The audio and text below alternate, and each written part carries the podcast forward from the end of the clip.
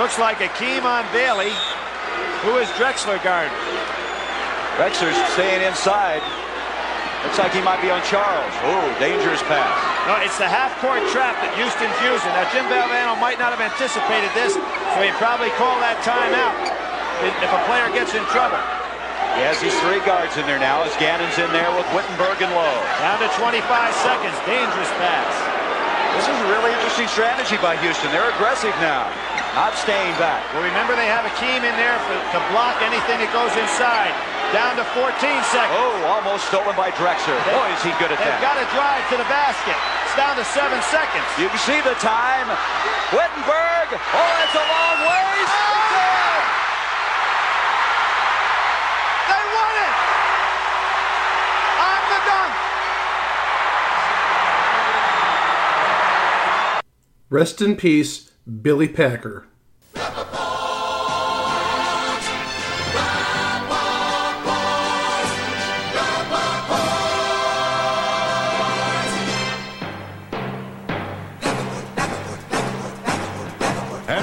From the Rappaport Broadcasting System is the All Sports Cable Network's Sports Central. Well, since we did not have Mike here for the live show earlier in the past week, we did for the 49ers Cowboys divisional round game. Mike, you've now finally seen the footage. What was your thoughts about that final play? Well, first off, I thought there was a rule in football that you had to have a certain amount of people on the offensive line. I, I thought you needed at least three or possibly five, uh, maybe even six. Maybe you need to have a tight end in that mix. And the offense is lined up with just Ezekiel Elliott at center.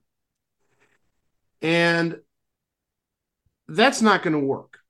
As I told Greg and Chico uh, after I saw this, that was akin to the end of the Patriots Raiders game. Uh, I think it was like week 18 or week 17. It was right near the end of the season where there was an interception uh, thrown by Mac Jones or uh, some sort of, of turnover by the Patriots. And Chandler Jones picks it up and absolutely levels, just steamrolls Mac Jones and goes in for the game winning touchdown. I legit thought this was an even worse hit than this. Uh, not necessarily worse as in illegal, but just harder because uh, Ezekiel Elliott was thrown to the ground. And just the whole idea of what they're trying to do, that was absolutely horrible. Plus, also, I thought, again, with the minimum number of people on the line, it looked like they had like seven or eight wideouts. Yes. I've never seen seven or eight wideouts line up. I've seen like five, you know, whenever they do like a uh, a hail mary type of situation. Yeah, you get like five wide receivers, and you get like your, your six or seven DBs to prevent it.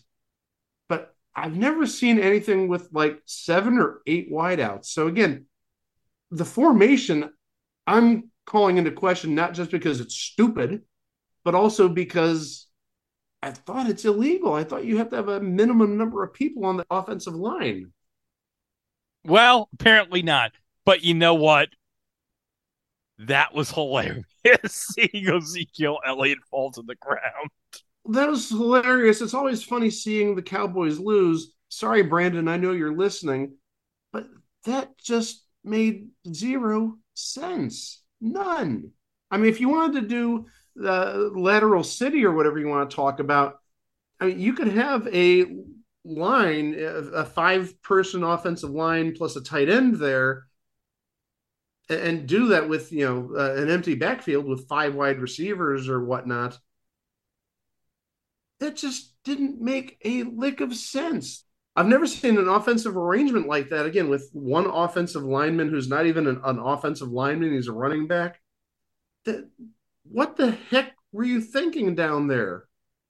I know. Stupid. Stupid. Well, Mike McCarthy, everybody. Makes Nathaniel Hackett look like a genius. Oh. Oh boy. Get, get me started on that. Well, I, I think it's six of one, half dozen of the other. All right, theme song. This is It Was a Thing on TV.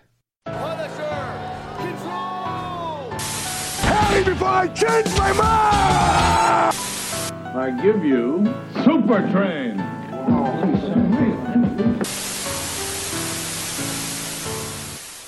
Episode 345, submission 704. Good Sports. Good Sports aired on CBS from January 10th to July 13th, 1991, for a total of 15 episodes. And now here's the Al Green theme song full of sexiness. Mhm. Yeah.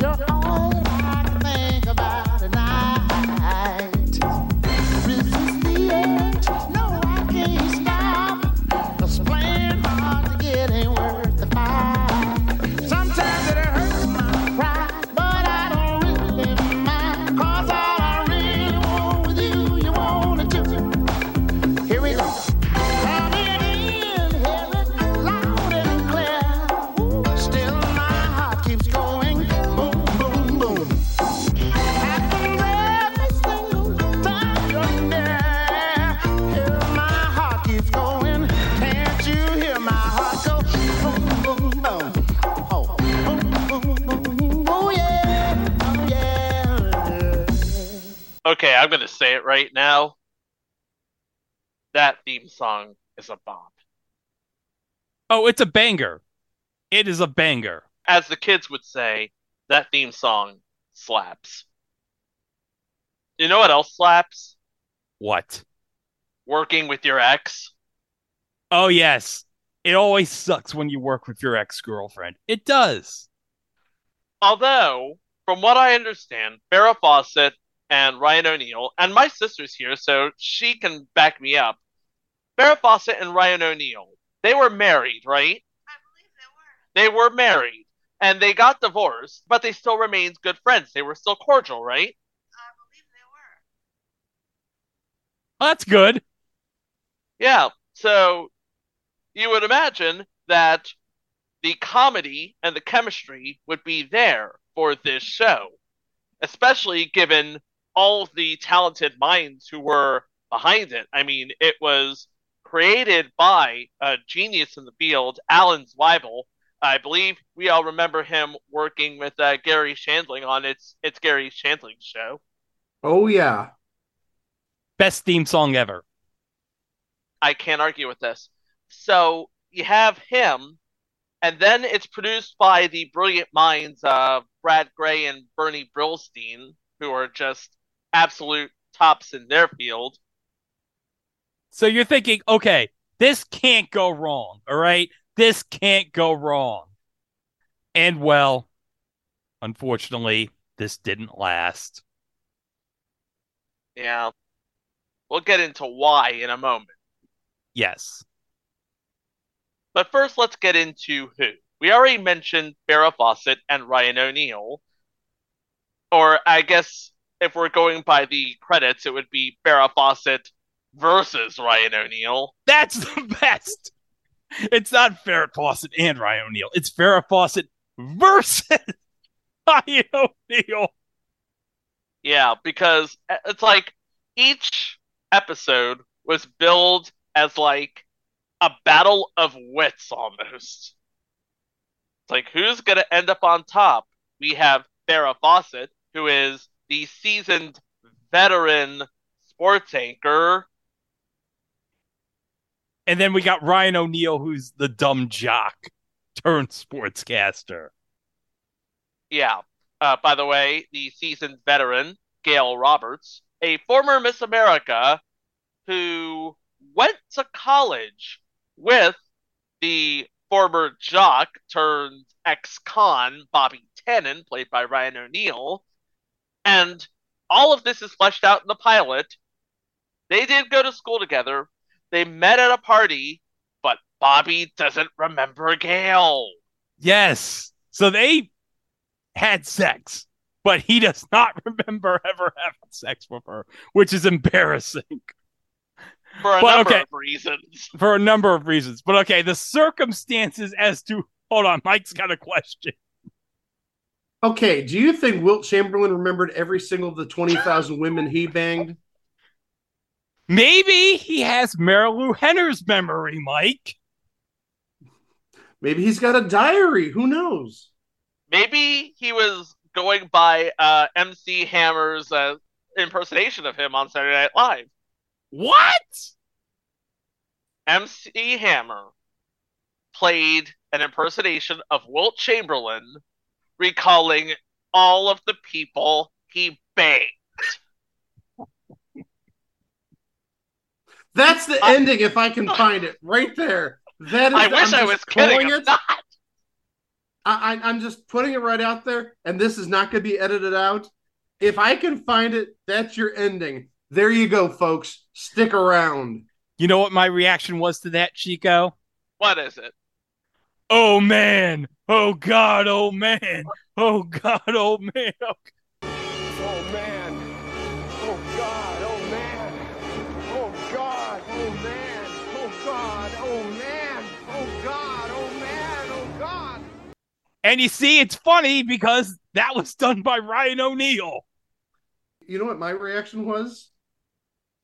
Wilt Chamberlain, he was too legit to quit. Good night, everybody. Too legit. Too legit to quit. Hey, hey.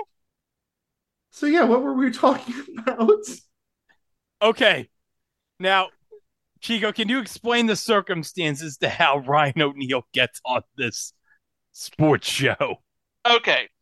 In the first episode, which this set is from, we have Gail, who is anchoring a sports center like show called Sports Central with a person by the name of Stu Ramsey, if I'm not mistaken.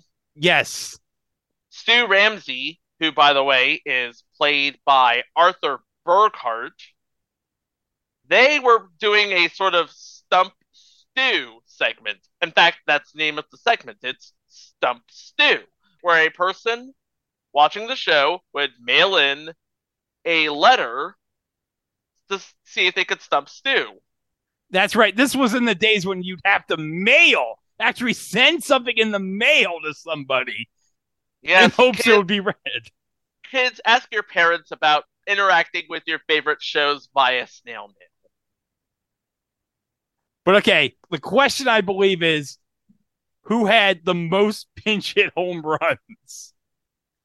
And Stu is like, oh my God, I can't get this right. Oh, oh. It's like, Oh, oh, oh, Stu, Stu.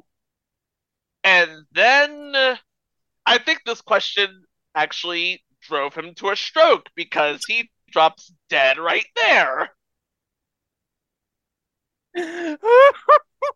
And at the funeral, we meet Bobby Tannen, who crashes the funeral and asks RJ Rappaport, who is a billionaire, for a job. yeah, he's the guy that runs the whole operation. He's like the Ted Turner of this universe. Yes, Ted Turner, if he was played by the guy who played Perry White in Lois and Clark. Uh, Fun excuse me, hold on. You mean the guy who played Coach Jack Riley, the biggest jackass in Minnesota Pee Wee hockey in the Mighty Ducks? Oh, and by the way, no coincidence. Look what I'm wearing right now. I, I see what you're wearing right now, and frankly, it is it is very nice. It is a District 5 Ducks hockey shirt that I got on TeePublic for like 13 bucks. That shirt is a real game changer. Yeah. By the way, RJ Rapport played by Lane Smith, obviously. Yes, because obviously it's Lane Smith. And it's time, once again, to play Is This Typecasting? Yes. This has been is this typecasting?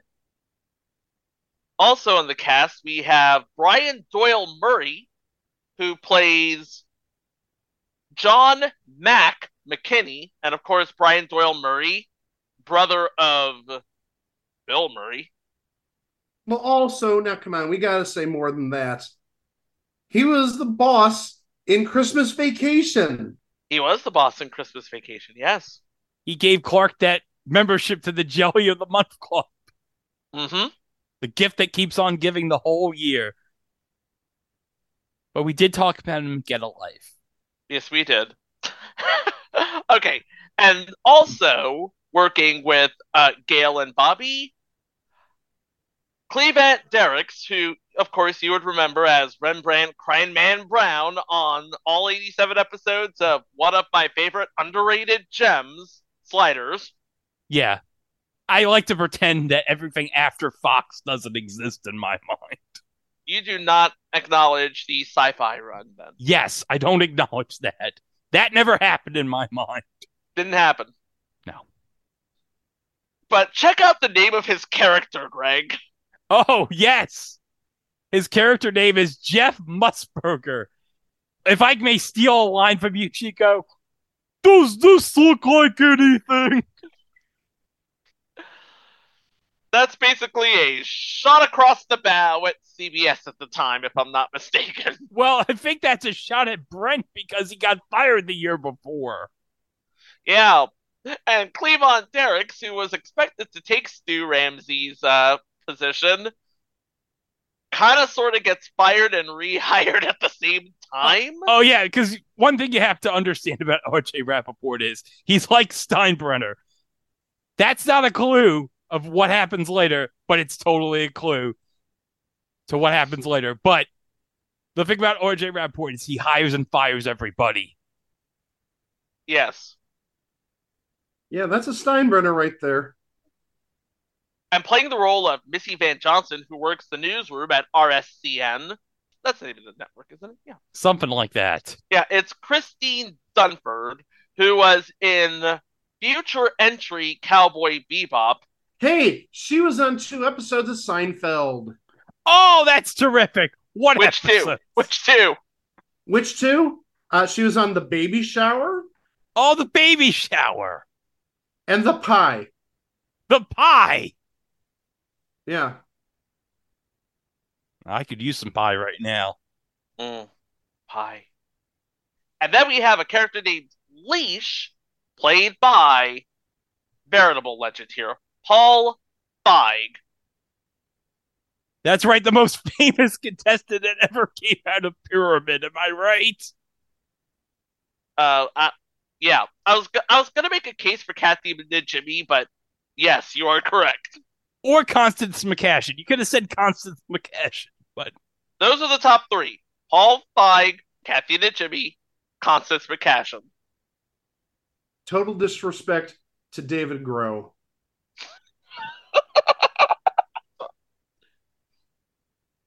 I'm not wrong. Total disrespect to David Groh right there. Mm. And, And- he's oh, and- wait, wait. And you guys are disrespecting somebody from the legendary Police Academy franchise?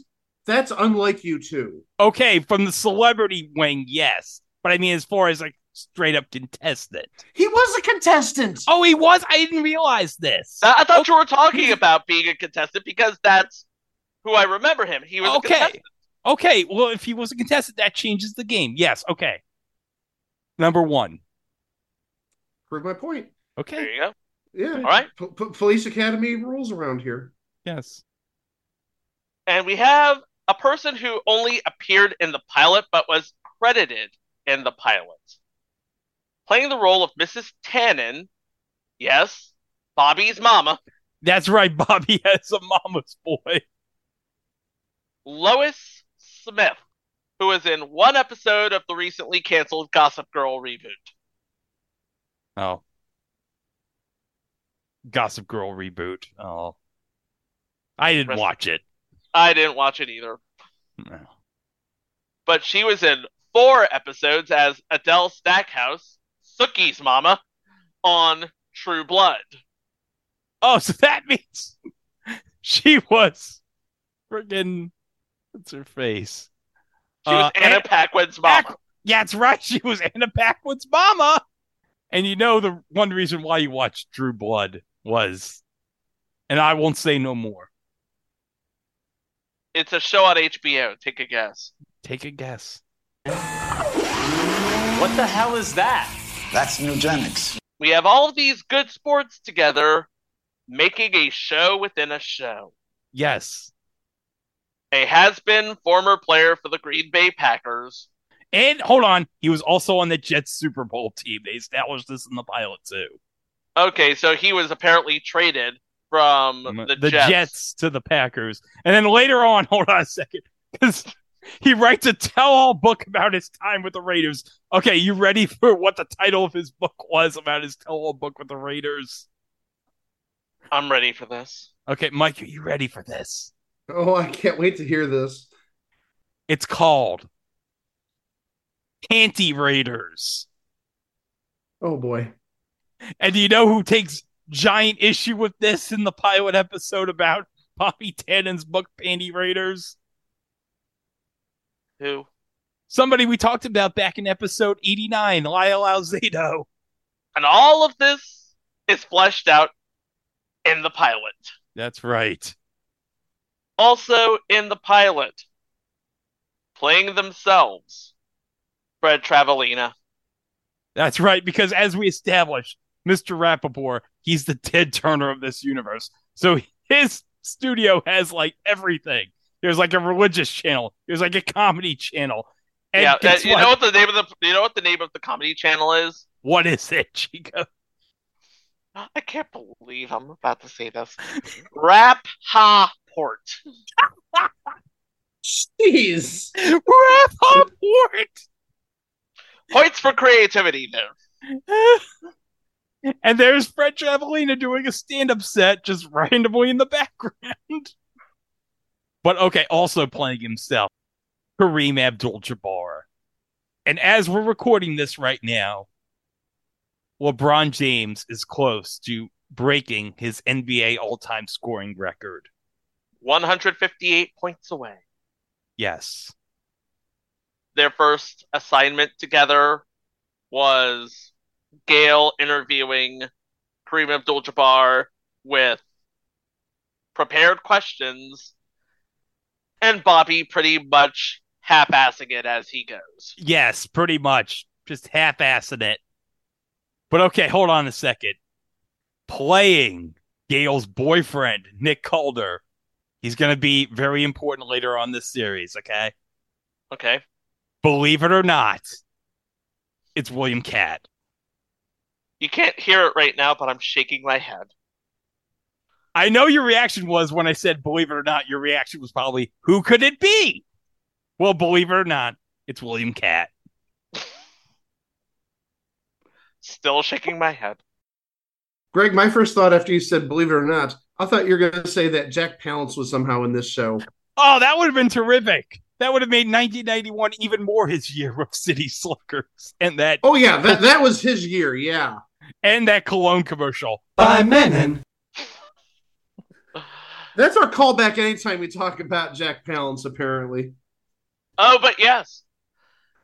And uh, of course, we mentioned uh, Arthur Burghardt as Stu Ramsey, known mostly for playing voices on G.I. Joe and the Transformers, the movie. He was Devastator.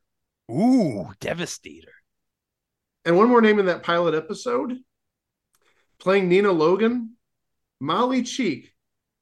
And we referred to this show earlier when we were talking about Alan Zweibel.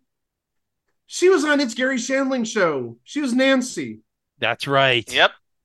She was like half the reason why I watched this Garry Shandling show back in the day. What? She was funny and she was cute. Yeah. Chico, I'm sorry. I watched It's Garry Shandling show in part because Scott Nemes, because he was the dorky teenager, a very relatable character at that time of my life. Did you ever want to play a violent game of darts? Every single day. Nice. All right. Episode two. Gail wouldn't do that. No, she wouldn't do that. She wouldn't have a fling with Bobby Tannen with uh in college. Oh, hold on a second. One thing I forgot to mention in the pilot episode. Now we find out that Gail's last name on the show, Gail Roberts, is not actually her real last name. Do you want to know what her real last name is? Yes, I do. Okay. Her real last name is Gordon. Her real name is Gail Gordon. Get it? I get it. I, I it works on two levels. One, obviously, and two, how many journalists do you know have a stage name, a nom de guerre, if you will? How many Kenny Brockelsteins do you know who became Kent Brockman, if you will? Thanks, Dusty. All right, episode two. Episode two. Gail wouldn't do that. Uh, yeah, Bobby tells Rappaport about his fling with Gail 20 years before and sued everybody in the whole office knows. Everybody in the whole office knows they they effed in college. I'm, you know, I'm gonna say, I'm gonna say it. I'm gonna, say, I'm gonna say it. Gail Roberts. Oh yeah, you're doing the She-Hulk tap to the moon. I am. Terrific. Oh, you know who plays himself in this episode? Doing a believe- stand-up set on Rappaport? Richard Belzer. So does this mean that Good Sports is part of the John Munch cinematic universe? Why, yes, yes, it is. Yes, before Richard Belzer was a serious dramatic actor, he was a comedian just trying to get by. No, he wasn't just trying to get by. He was a good comedian back Oh, in the day. oh yeah, he had his own uh talk Yeah. show on a Lifetime, if you remember back in the day. Oh, by the way, have you ever seen the famous incident with Hulk Hogan on his talk show before WrestleMania? No, I have not. Okay, well, let me explain this to you. So Hulk Hogan has Richard Belzer in a headlock, and I think it literally cuts the flow of oxygen from his brain, and he shoot hits his head on the freaking stage. And he actually like sued the Hulkster and won a lot of money. Ooh. Yeah. Like his head, like you can see it. Like his head was like busted open. It was like, ugh. Front face lock by the Hulkster. What a punishing hole this is. Absolutely. Ask Richard Belzer. Oh, wow. Yeah. Oh, wow. Episode three is titled Moving In. New tenant Bobby accidentally burns down Gail's building. Uh oh. Uh oh. Uh oh. Okay, I should establish that in this episode, Bobby buys a property that's next to Gail's house, which it's like, oh my god, why would you want to live next door, literally next door to your ex girlfriend slash broadcast partner? But okay, here's a hilarity ensues moment. Bobby accidentally burns his in her house. Oh, no. That's horrible. Yes. And one notable guest star in episode 3 is former Washington quarterback Doug Williams, who, of course, was the MVP of Super Bowl 22 and the first African American quarterback to win a Super Bowl. They're bringing out all the big names. Yeah. Episode four. The bigger they are, the harder they hit. Gail wants to tackle football's Jim Brown after he runs through Missy during an interview. Ouch. Obviously, Jim Brown's in this episode. Oh, yes. But we find out something about Jim Brown. He used to play the harp. And it's like the whole thing is like nothing will penetrate Jim Brown. And Gail tells the story. He finds out you were just a kid and you wanted to play the harp. And it's like, oh yeah, his persona as an athlete, as a macho man. No, he's just a big softy who just wanted to play the harp. and in the end, he's playing the harp, Jim Brown. Well, Jim Brown, he could do anything. I mean, we know his football success, but also he was an All American at Syracuse back in the 50s in lacrosse. That's right. So, yeah, don't doubt Jim Brown's ability at anything. He can probably do whatever he wants. Yep. And uh, also mentioned on TV Guide, where we're getting all the uh, episode capsules from, playing themselves, Caitlyn Jenner. Yes. Obviously, back when she was Bruce. Yes. Episode five John McKinney is a no yes man. Mr. Rappaport cans Bobby and Gail after they each conflict with George Steinbrenner. So, yes, folks, playing himself in this episode, the boss, George Steinbrenner. Wow.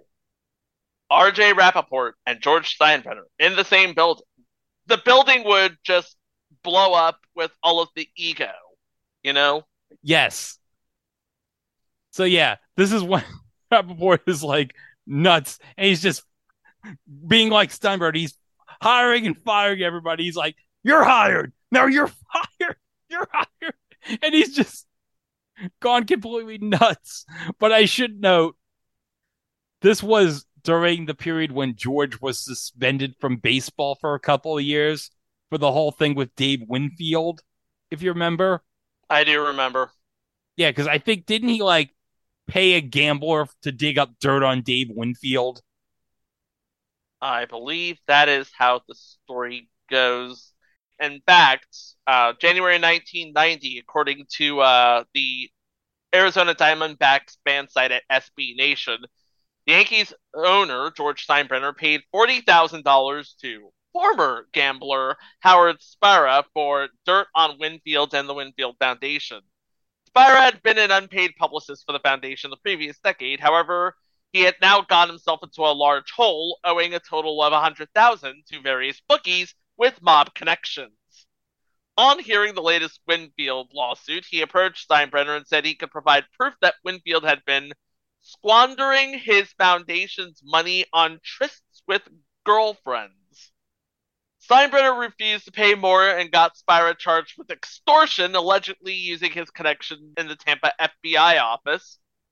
While admitting the 40,000, his explanations for the payment proved volatile, initially claiming that he paid Spira out of the goodness of his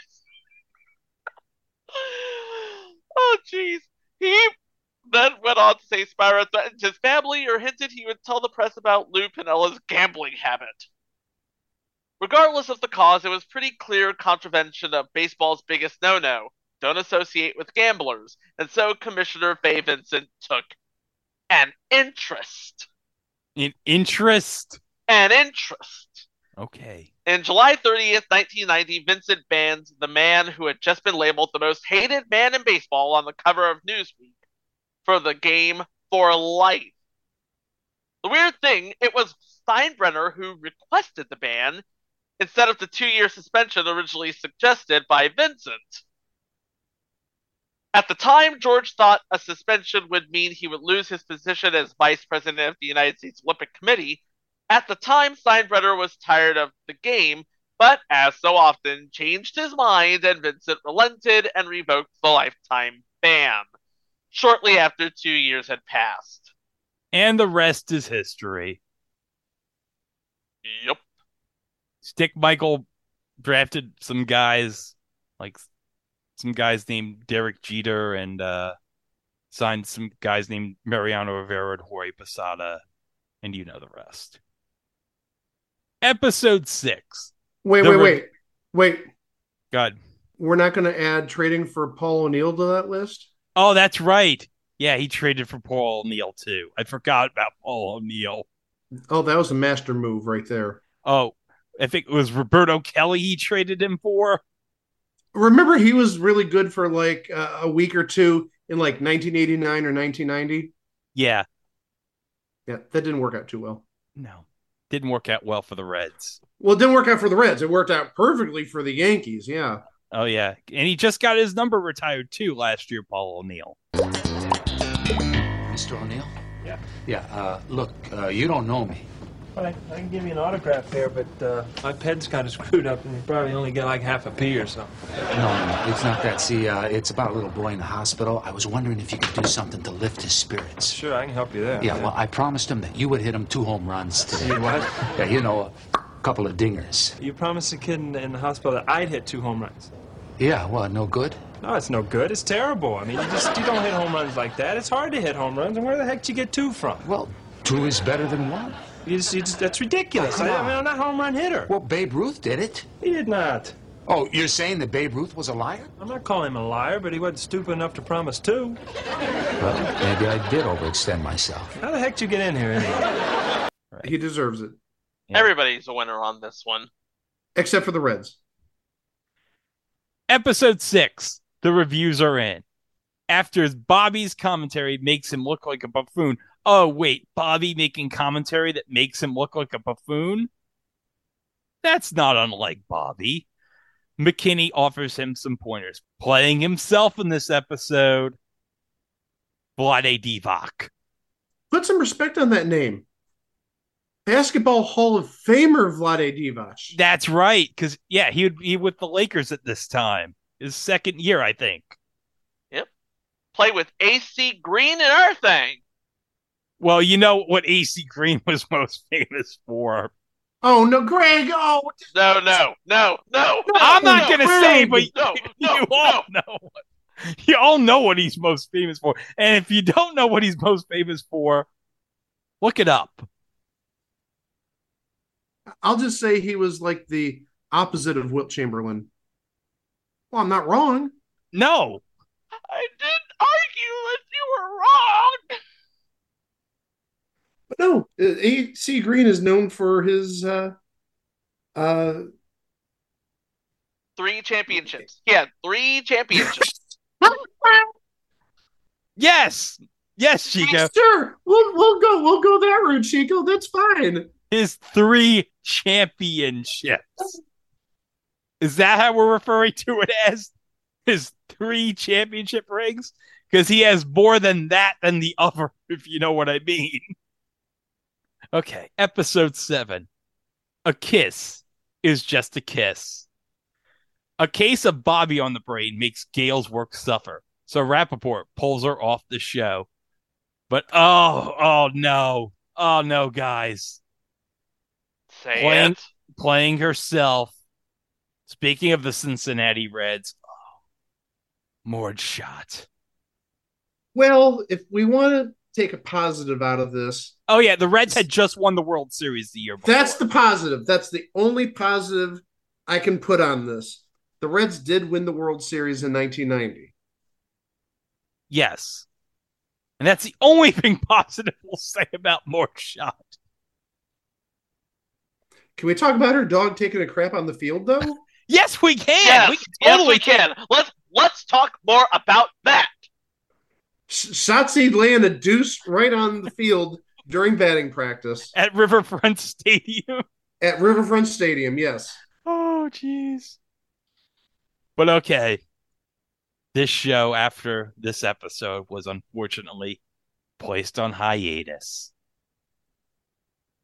And do you know when they brought it back, guys? I'm guessing sometime when the season was over. Yes, they brought it right back on May 27th. Yeah, that just doesn't scream, yeah, let's burn the rest of this off, doesn't it? We'll get to the rest of the episodes in a bit. But first, let's listen to these 1991 era commercials. We'll be right back. Good sports. Sponsored by CoverGirl Cosmetics. CoverGirl, redefining beautiful. Uncontrollable. Unstoppable. Inescapable. The ultimate weapon is about to meet its match. Jim, you're about to be brought in on this country's best kept secret. She's activated. Dear God. What do you mean she's activated? Gregory Hines. Eve of Destruction. Rated R. Starts Friday, January 18th at theaters everywhere. With the wedding off, Oh, you're not getting married? Maybe it's for the best. has Sumner found a new friend? Linda, right? On Knots Landing, next. On January 27th, witness the most amazing performance in football history. One superstar will suit up and play his heart out. The legendary Ray Charles. You got the right one, baby. Tune in and pay attention to which team I'm playing for and get a chance to become one of three millionaires. Uh-huh. You got the right one, baby. How many times have you gone to a sale and said to yourself, you kidding me, this is all that's on sale? Well, get a load of the National Home Appliance Sale at Sears Brand Central, America's largest appliance sale with virtually every major brand on sale. GE, Whirlpool, Kenmore. Hey, get this Kenmore 10 cycle washer with America's largest usable capacity and 8 cycle Kenmore dryer and save 104 big ones on the pair. Right now at Sears Brand Central. But uh, hurry before we get cleaned out. Invincible. Don't doubt that to the skins. The wild card winning Redskins. The two-time defending champion 49ers. Attitude is everything Saturday.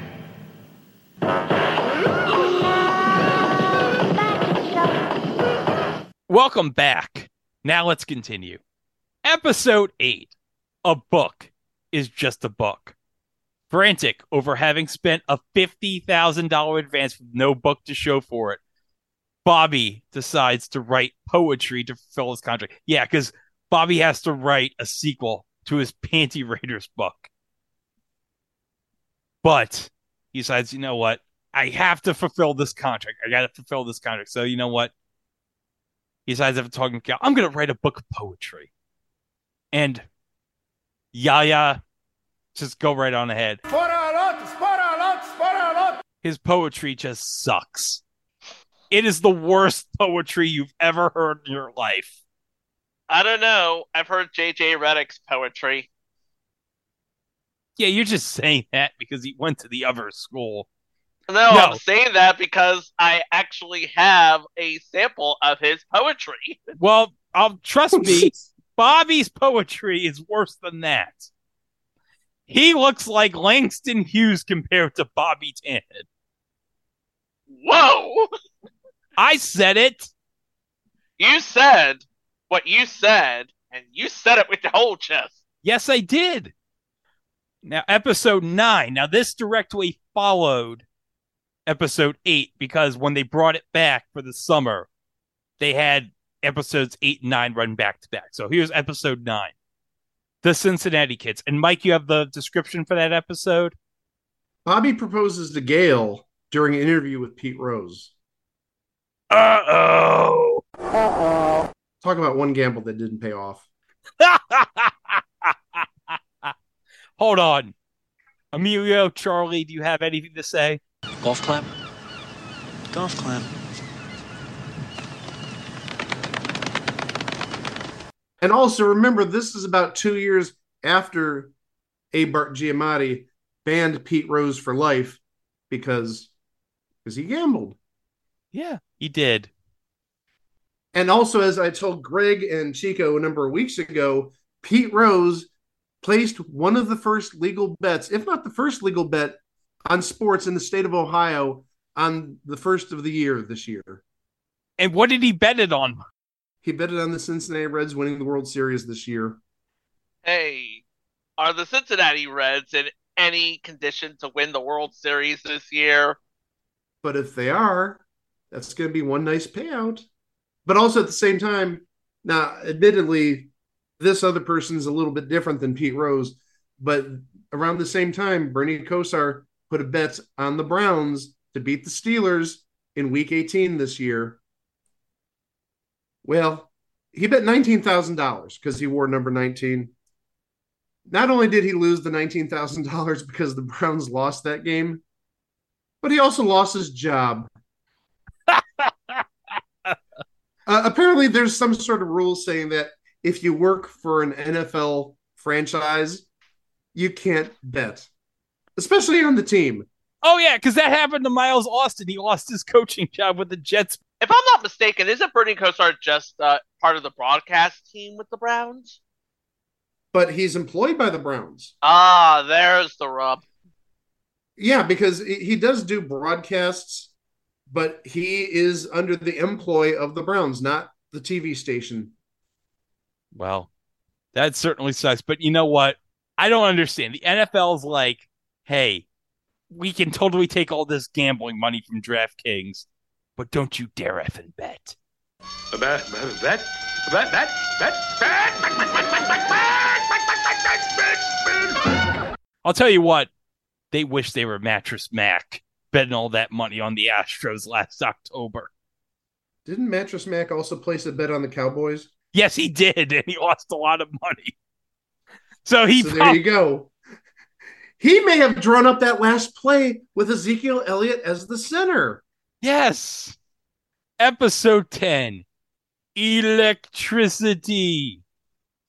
Gail's spirits are shut down when she learns that her boyfriend, who you remember was played by William Katt, is seeing someone else, while Bobby needs some fast cash to get his electricity turned back on. But okay, this is the hilarious part. Okay, you ready for this?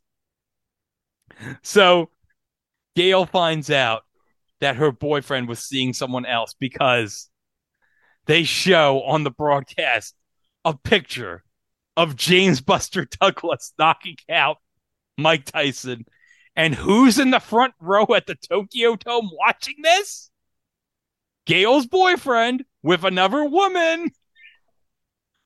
Uh oh. Uh-oh. This picture was seen on multiple wire services across the country of William Katt watching. James Buster Douglas knocked the F out of Mike Tyson. I think it's time for the other Susan now. Oh my good goodness gracious! Of all the dramatic things I've ever seen, Episode 11 The Moody Blues Swing. Gail and Bobby must take her ailing goldfish to the doctor and catch up on old times. Okay, so I didn't establish this. In like one of the early episodes, okay, Bobby gives Gail one of his goldfish because he has two goldfish that are brothers. And do you want to know what the goldfish are named? The goldfish are named Frankie and Valley. The thing you have to understand about Gail's boyfriend is he's a psycho environmentalist. He is a psycho environmentalist. You think that environmentalists are insufferable now? In 1991, he was the most insufferable environmentalist around.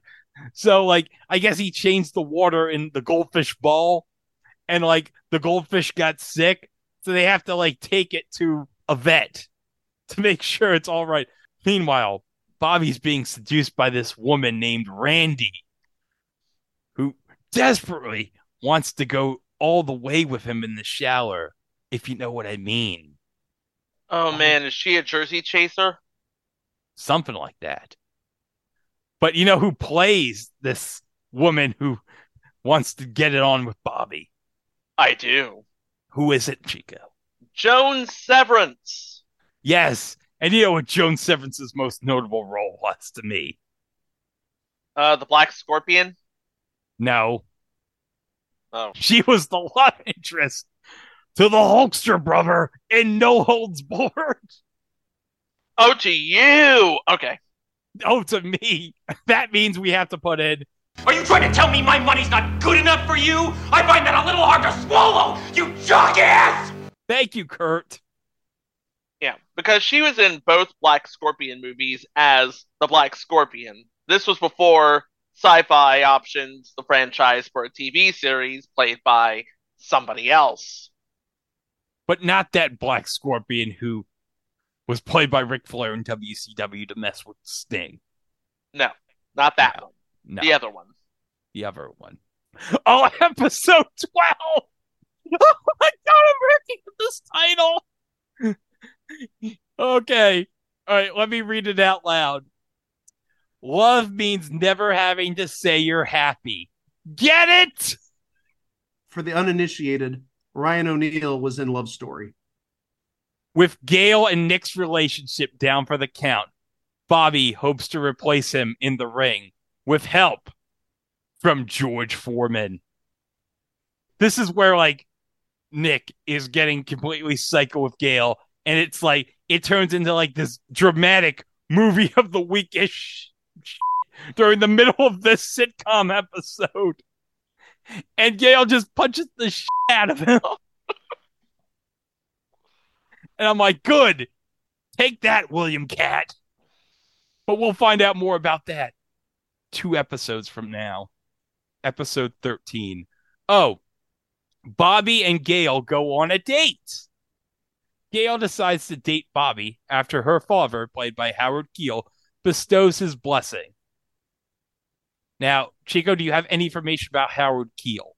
I do have information about Howard Keel, actually. He was best known for playing Adam in the 1954 original Seven Brides for Seven Brothers.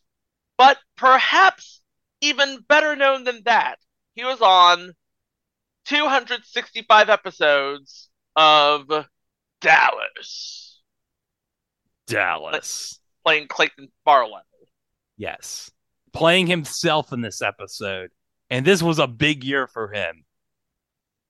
Terry Pendleton. Never thought we'd get a Terry Pendleton reference on this podcast, would you? Yeah. Well, remember, he had just signed to Atlanta because he had a terrible, it's mentioned in the episode, he had a terrible 1990 with St. Louis where he batted like 230. And then he gets to Atlanta, he wins an MVP and gets Atlanta to the series against Minnesota. And he's like a staple there for the next decade. Oh, I remember TBS Sports back in the day when they showed primarily Braves games. Oh, they were fawning over him so much. Big time homerism. Yeah, well, I mean, obviously, when you have Skip Caray there, of course, biggest freaking homer at the time. Oh, but by the way, This is CNN breaking news. yeah, did you hear Chip Caray is now the lead announcer for the Cardinals? Good. I mean, he's nowhere near his grandfather, Harry Caray. But he's sure as hell not Skip Caray. I don't know. Did you ever listen to Chip Caray when he was the lead announcer on TBS MLB from like the late 2000s? No, the last time I remember him was working for Fox in the 90s. Oh, just look up Tigers Twins AL tiebreaker. Oh God, I have a And feeling I'm gonna. Re- I have a feeling I'm gonna regret this, but I'm gonna do this. and type in the words line drive base hit. Division four times since 2002. Line drive, base hit. Caught out there. Runner tags. Here he comes. Throw to the plate. On target. And in time. A double play. Ends the 10th. There's so much wrong with that call. He called it a base hit when it clearly wasn't a base hit. And he said the throw was off target, which it clearly wasn't off target. But it was in time. And he's going to be calling plays for the St. Louis Cardinals. Boy, I'm going to have to listen to see how he butchers Lars Nootbaar's name. Lars Nootbaar. Never thought you got a Lars Nootbaar reference on this podcast, did you? nope. And Greg, Yeah. because it's timely. Oh? Oh yeah, Uh, of course it's timely. I- I've been on the hunt for a box of Triple Threads baseball uh, because I wanted to use it uh, for my uh, financial literacy class, and I found one on Tuesday, and I bought it. And whose rookie card did I pull out autographed? Who? Lars Nootbaar. Oh, awesome. There you go. That's going to be our weekly segment Cards Without Context. Hey, you know, that's not a bad idea because one of our followers on Twitter is also a follower on my baseball card slash autograph uh, Twitter. Yeah. And I know he listens to the show. He loves the show. Me and him, well, we didn't do a trade. I sent him a card about two weeks ago just to Yes. say, hey, thank you for for for uh, for subscribing to us on Twitter and thank you for listening to the podcast. So yeah, Julio. Hey, buddy. Hope you enjoy the card and hope you enjoy the reference to the Lars Nootbaar card. And say hi to Keith for me. Having a cameo in this episode in a non-speaking role. Hey, Chico, it's the creator of the show. Alan Zweibel, yeah. Yes, he's next to uh Bobby and Gail at the movie theater when they're watching a movie together. Here we go, episode 14. This is where it gets real. Okay, you ready? Episode 14 The Return of Nick. Oh no, I know where this is going. Gail's emotionally wrecked ex might extinguish the flame of passion that's ignited between Gail and Bobby. And returning as himself is Richard Belzer. Now, guys, you see the background behind me in my Zoom background. Do you want to describe what this is behind me? It's a frightening clown. Oh, sorry, that's William Katt's face. That's William Katt doing his best impression of Malcolm McDowell in a Clockwork Orange. There is no context that can make that less scary. Oh, it is nightmare fuel. This is cringe. Is it just me or do I see a little bit of Tom Baker in that photo? Oh yeah, It's just you. I see more Colin Baker than anything else. Oh, I can see Colin Baker with the hair, but yeah, I could definitely see a bit of Tom Baker. Hey, if ever they did an American version of Doctor Who, I could totally see William Katt playing the Doctor at this time in 91. I could totally see it. But yeah, he like is an emotional wreck. He like has Gail and Bobby and Richard Belzer hostage because I guess Gail and Bobby are like guests on uh this like late night movie show that Richard Belzer's hosting for the Comedy Channel. And he's got poor Lane Smith and Brian Doyle Murray all tied up. Damn it, William Katt, what are you doing? You can't do that to Bill Murray's brother and Perry White. You can't do that. I think he was sort of wrecked over the greatest American heroine backdoor pilot. Oh yeah. We don't want to talk about the greatest American heroine. Not yet, at least. No. Oh, by the way, I forget what episode this was, but I forgot to mention in like one of the episodes, Mr. Rappaport, he wants to compete with the Goodwill games. And Oh, so he forms his own off brand Goodwill games. I believe it was episode 12. you Yes. said it was. So it Yeah, was I the it was- episode where love means never having to say you're happy. Yeah. He forms his own off brand Goodwill games. Why would you have an off brand Goodwill games? Remember, this is supposed to be what happens when George Steinbrenner and Ted Turner have a child. Yeah. And now the final episode a class act. Bobby prepares a segment about a former football phenom famous for never playing pro ball because of emergency surgery. Guys, we got to talk about this guy's name. The uh, person who's the former football phenom, Andy Highgate. I'm not even joking about this name. Listen carefully, think about it. Rain or shine. Spelling it R A Y N O R, that's the first name, and then shine, S C H E I N E, rain or shine. His parents had a really wacky sense of humor. Or it might be a gimmick name. I'm looking, and uh, let me uh, see if if that's a, a gimmick name. Uh, yeah, i- i- it's a little bit of a gimmick because it says his alternate name is Raynard Johnson. So, uh, yeah, he was born as Raynard Johnson, but yeah, he goes by Raynard Shine. Oh, and he was in My Cousin Vinny, Oh, you know who else was in My Cousin Vinny? Fred Gwynne. Fred Gwynne, but Lane Smith was also in My Cousin Vinny. I actually want to rewatch that. I saw it's coming up on one of the HBO channels this weekend. I'm just like on a Fred Gwynne high. I just love him as Herman Munster, and and obviously, if you've ever seen My Cousin Vinny, one of the best roles there. Talking about Yeah. Utes. Oh, Utes, two Utes. But you know, it was all about Marisa Tomei in that movie. Let's be honest. Oh, it was about Marisa Tomei, yes. There's a reason why she won the Oscar. But still, gotta give love to Fred Gwynne, especially since he died like a year after this. Yeah, poor Fred. after my Gwynne. cousin Vinny. Yeah, we miss you, Fred. But that's the show. So the question now is because obviously we have some comedic talent behind the show, and obviously we have comedic talent and chemistry between Ryan O'Neal and Farrah Fawcett. What happened? I had never seen this show. It's weird because you think because I picked this as an election day episode, you'd think, okay, Greg, you probably have seen this.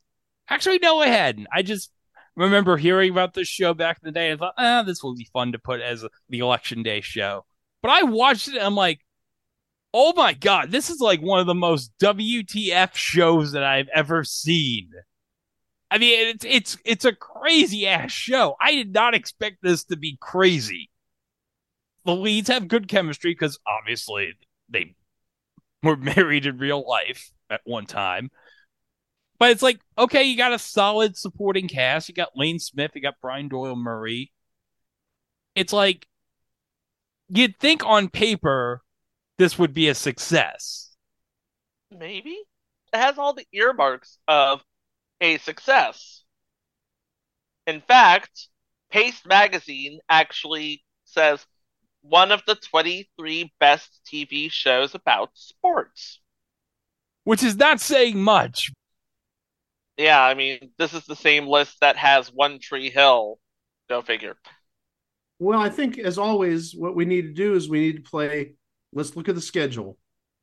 Greg, I- I'm sorry. Uh, I think I know why Good Sports did not uh, work out too well. Why is that? As we said earlier, Good Sports premiered on the 10th of January in uh, 1991. Yes. It aired 9:30 p.m. on CBS.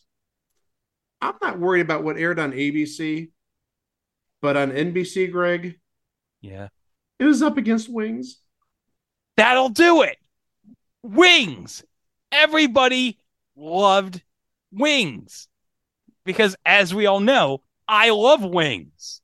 So Yes. of course I wouldn't be watching good sports. I'd You be wouldn't watching, be watching good wait. Yeah, you wouldn't. You wouldn't be watching good sports. You'd be watching Wings. because I love Wings. You would watch The Flash, which comes on before this, and then once The Flash was over, you'd hightail it back over to NBC for more Wings. Yes. Because it made Tony Shalhoub's career.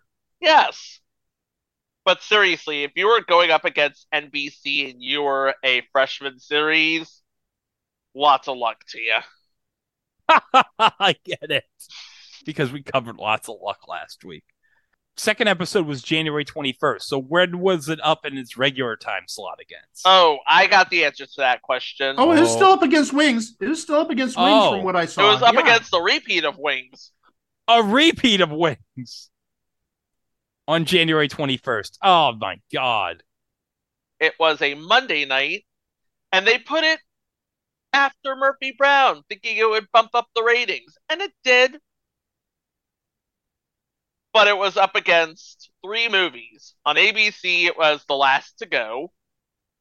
On NBC, it was Line of Fire, the Morris Dees story.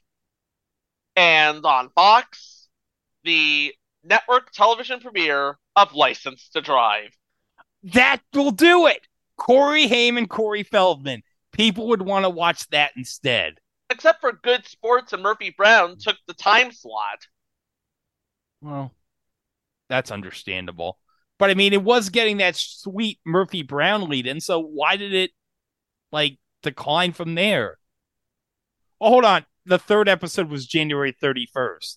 So let's see what happened on January they moved 31st. it back to Thursday, thinking, Oh. you know what? We got people watching the show on Monday. Let's move it back to Thursday and see what happens. No. I got rating numbers. So the for the first week, out of 74 shows, it was 48th.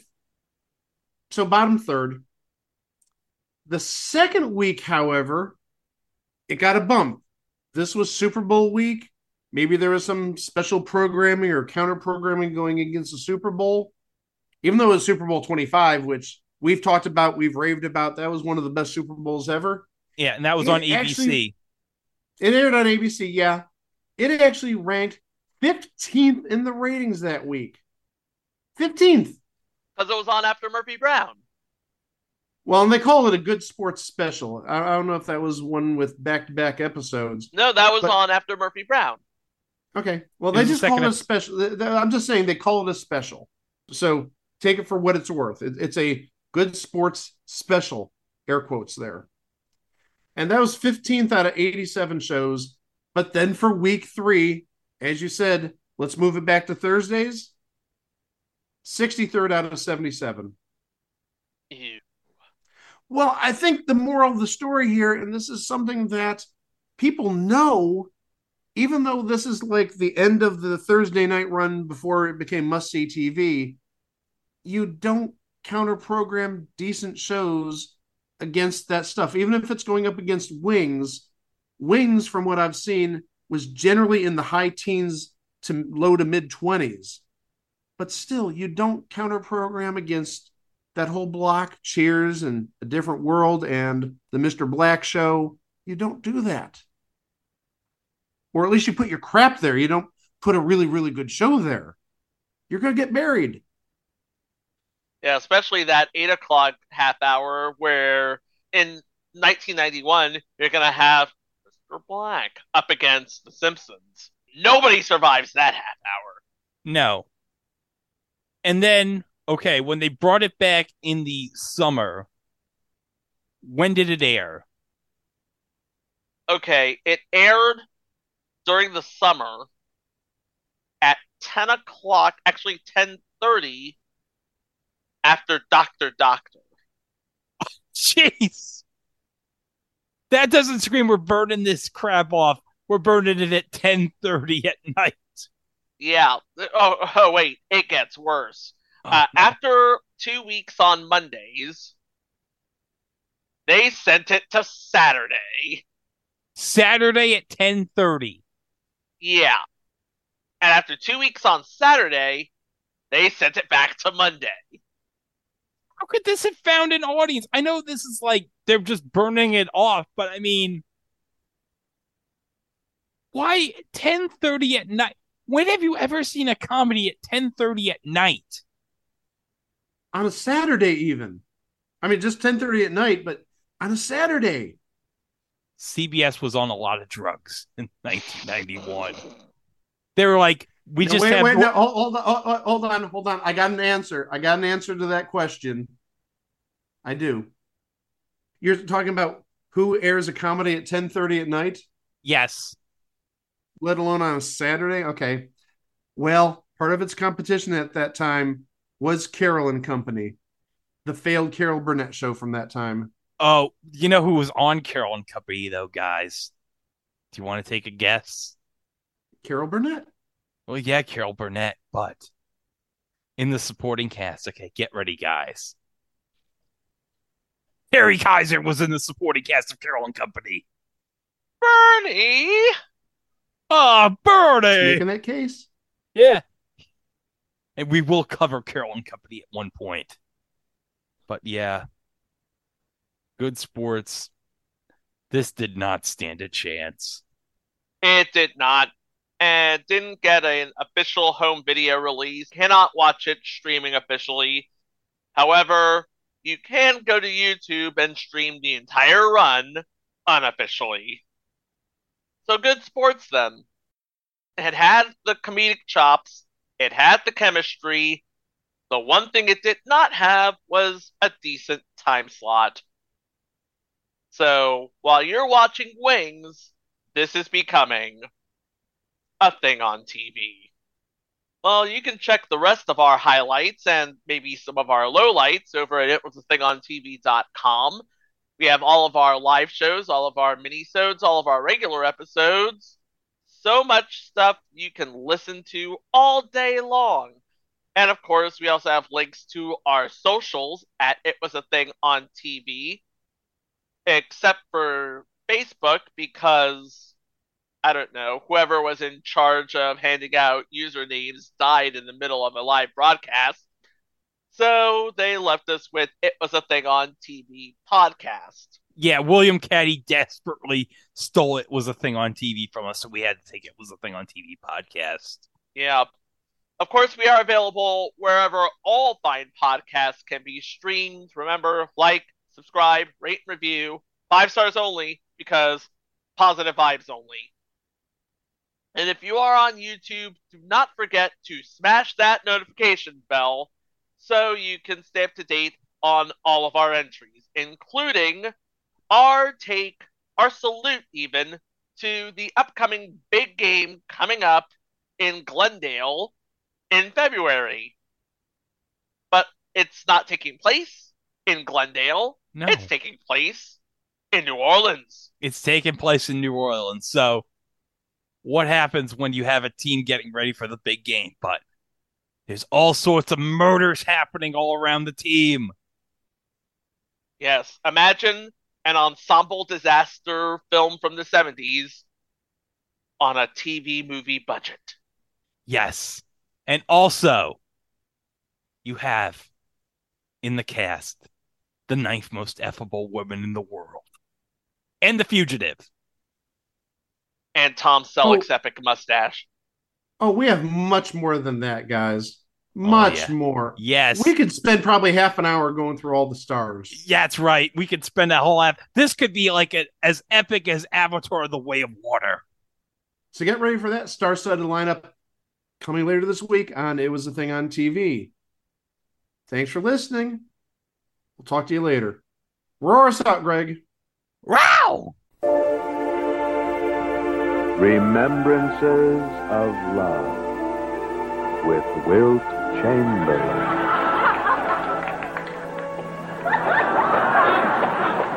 I love women. I've had 20,000 relationships with beautiful, fascinating women in my life. Eight a day since 1959. And all of them were special in their own way. Tonight, I remember Cheryl. Cheryl was number 13,906. Cheryl was so full of life, love, and laughter. Oh, I can still smell her perfume even now. It was 1972, the year the Lakers and I went all the way, a special year all around.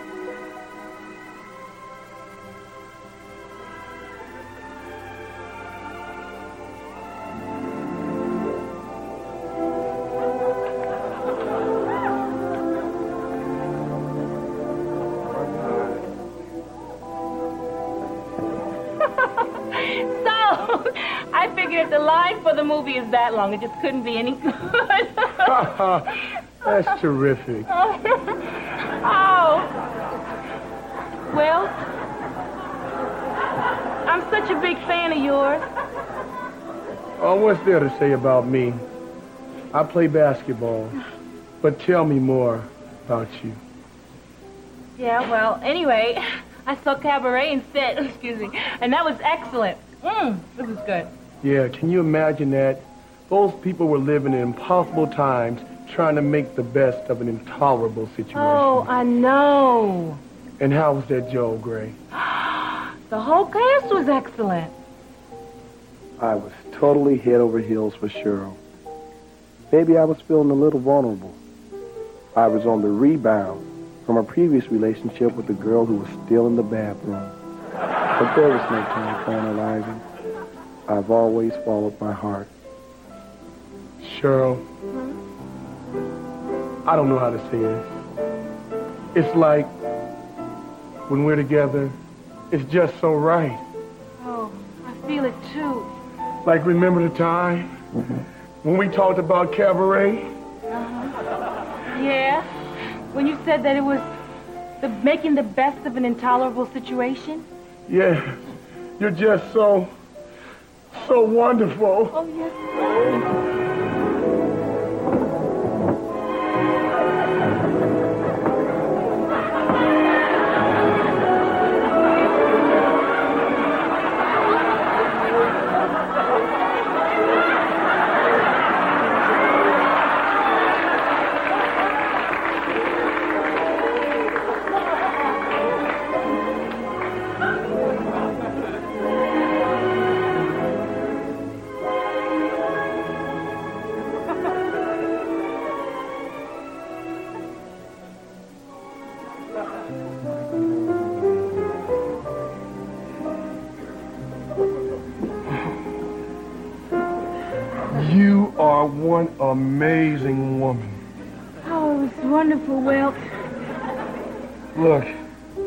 Got a game tomorrow in Cleveland. I could fly you in, and we could spend halftime together. Just you and me. Oh, I don't think so, Wilt. What do you mean? I tried to argue, but deep down inside, I knew Cheryl was right. It just wasn't there anymore. We had drifted apart, and we just couldn't keep faking it. Always remember you, Wilt. How could I forget you?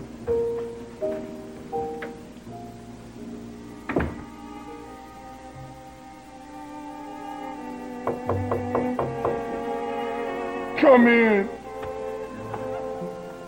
Mr. Chamberlain, my brother is a really big fan of yours. Oh, well, please. Come on in. Sit down. I want to hear more about you. I still got some french fries. Feel free.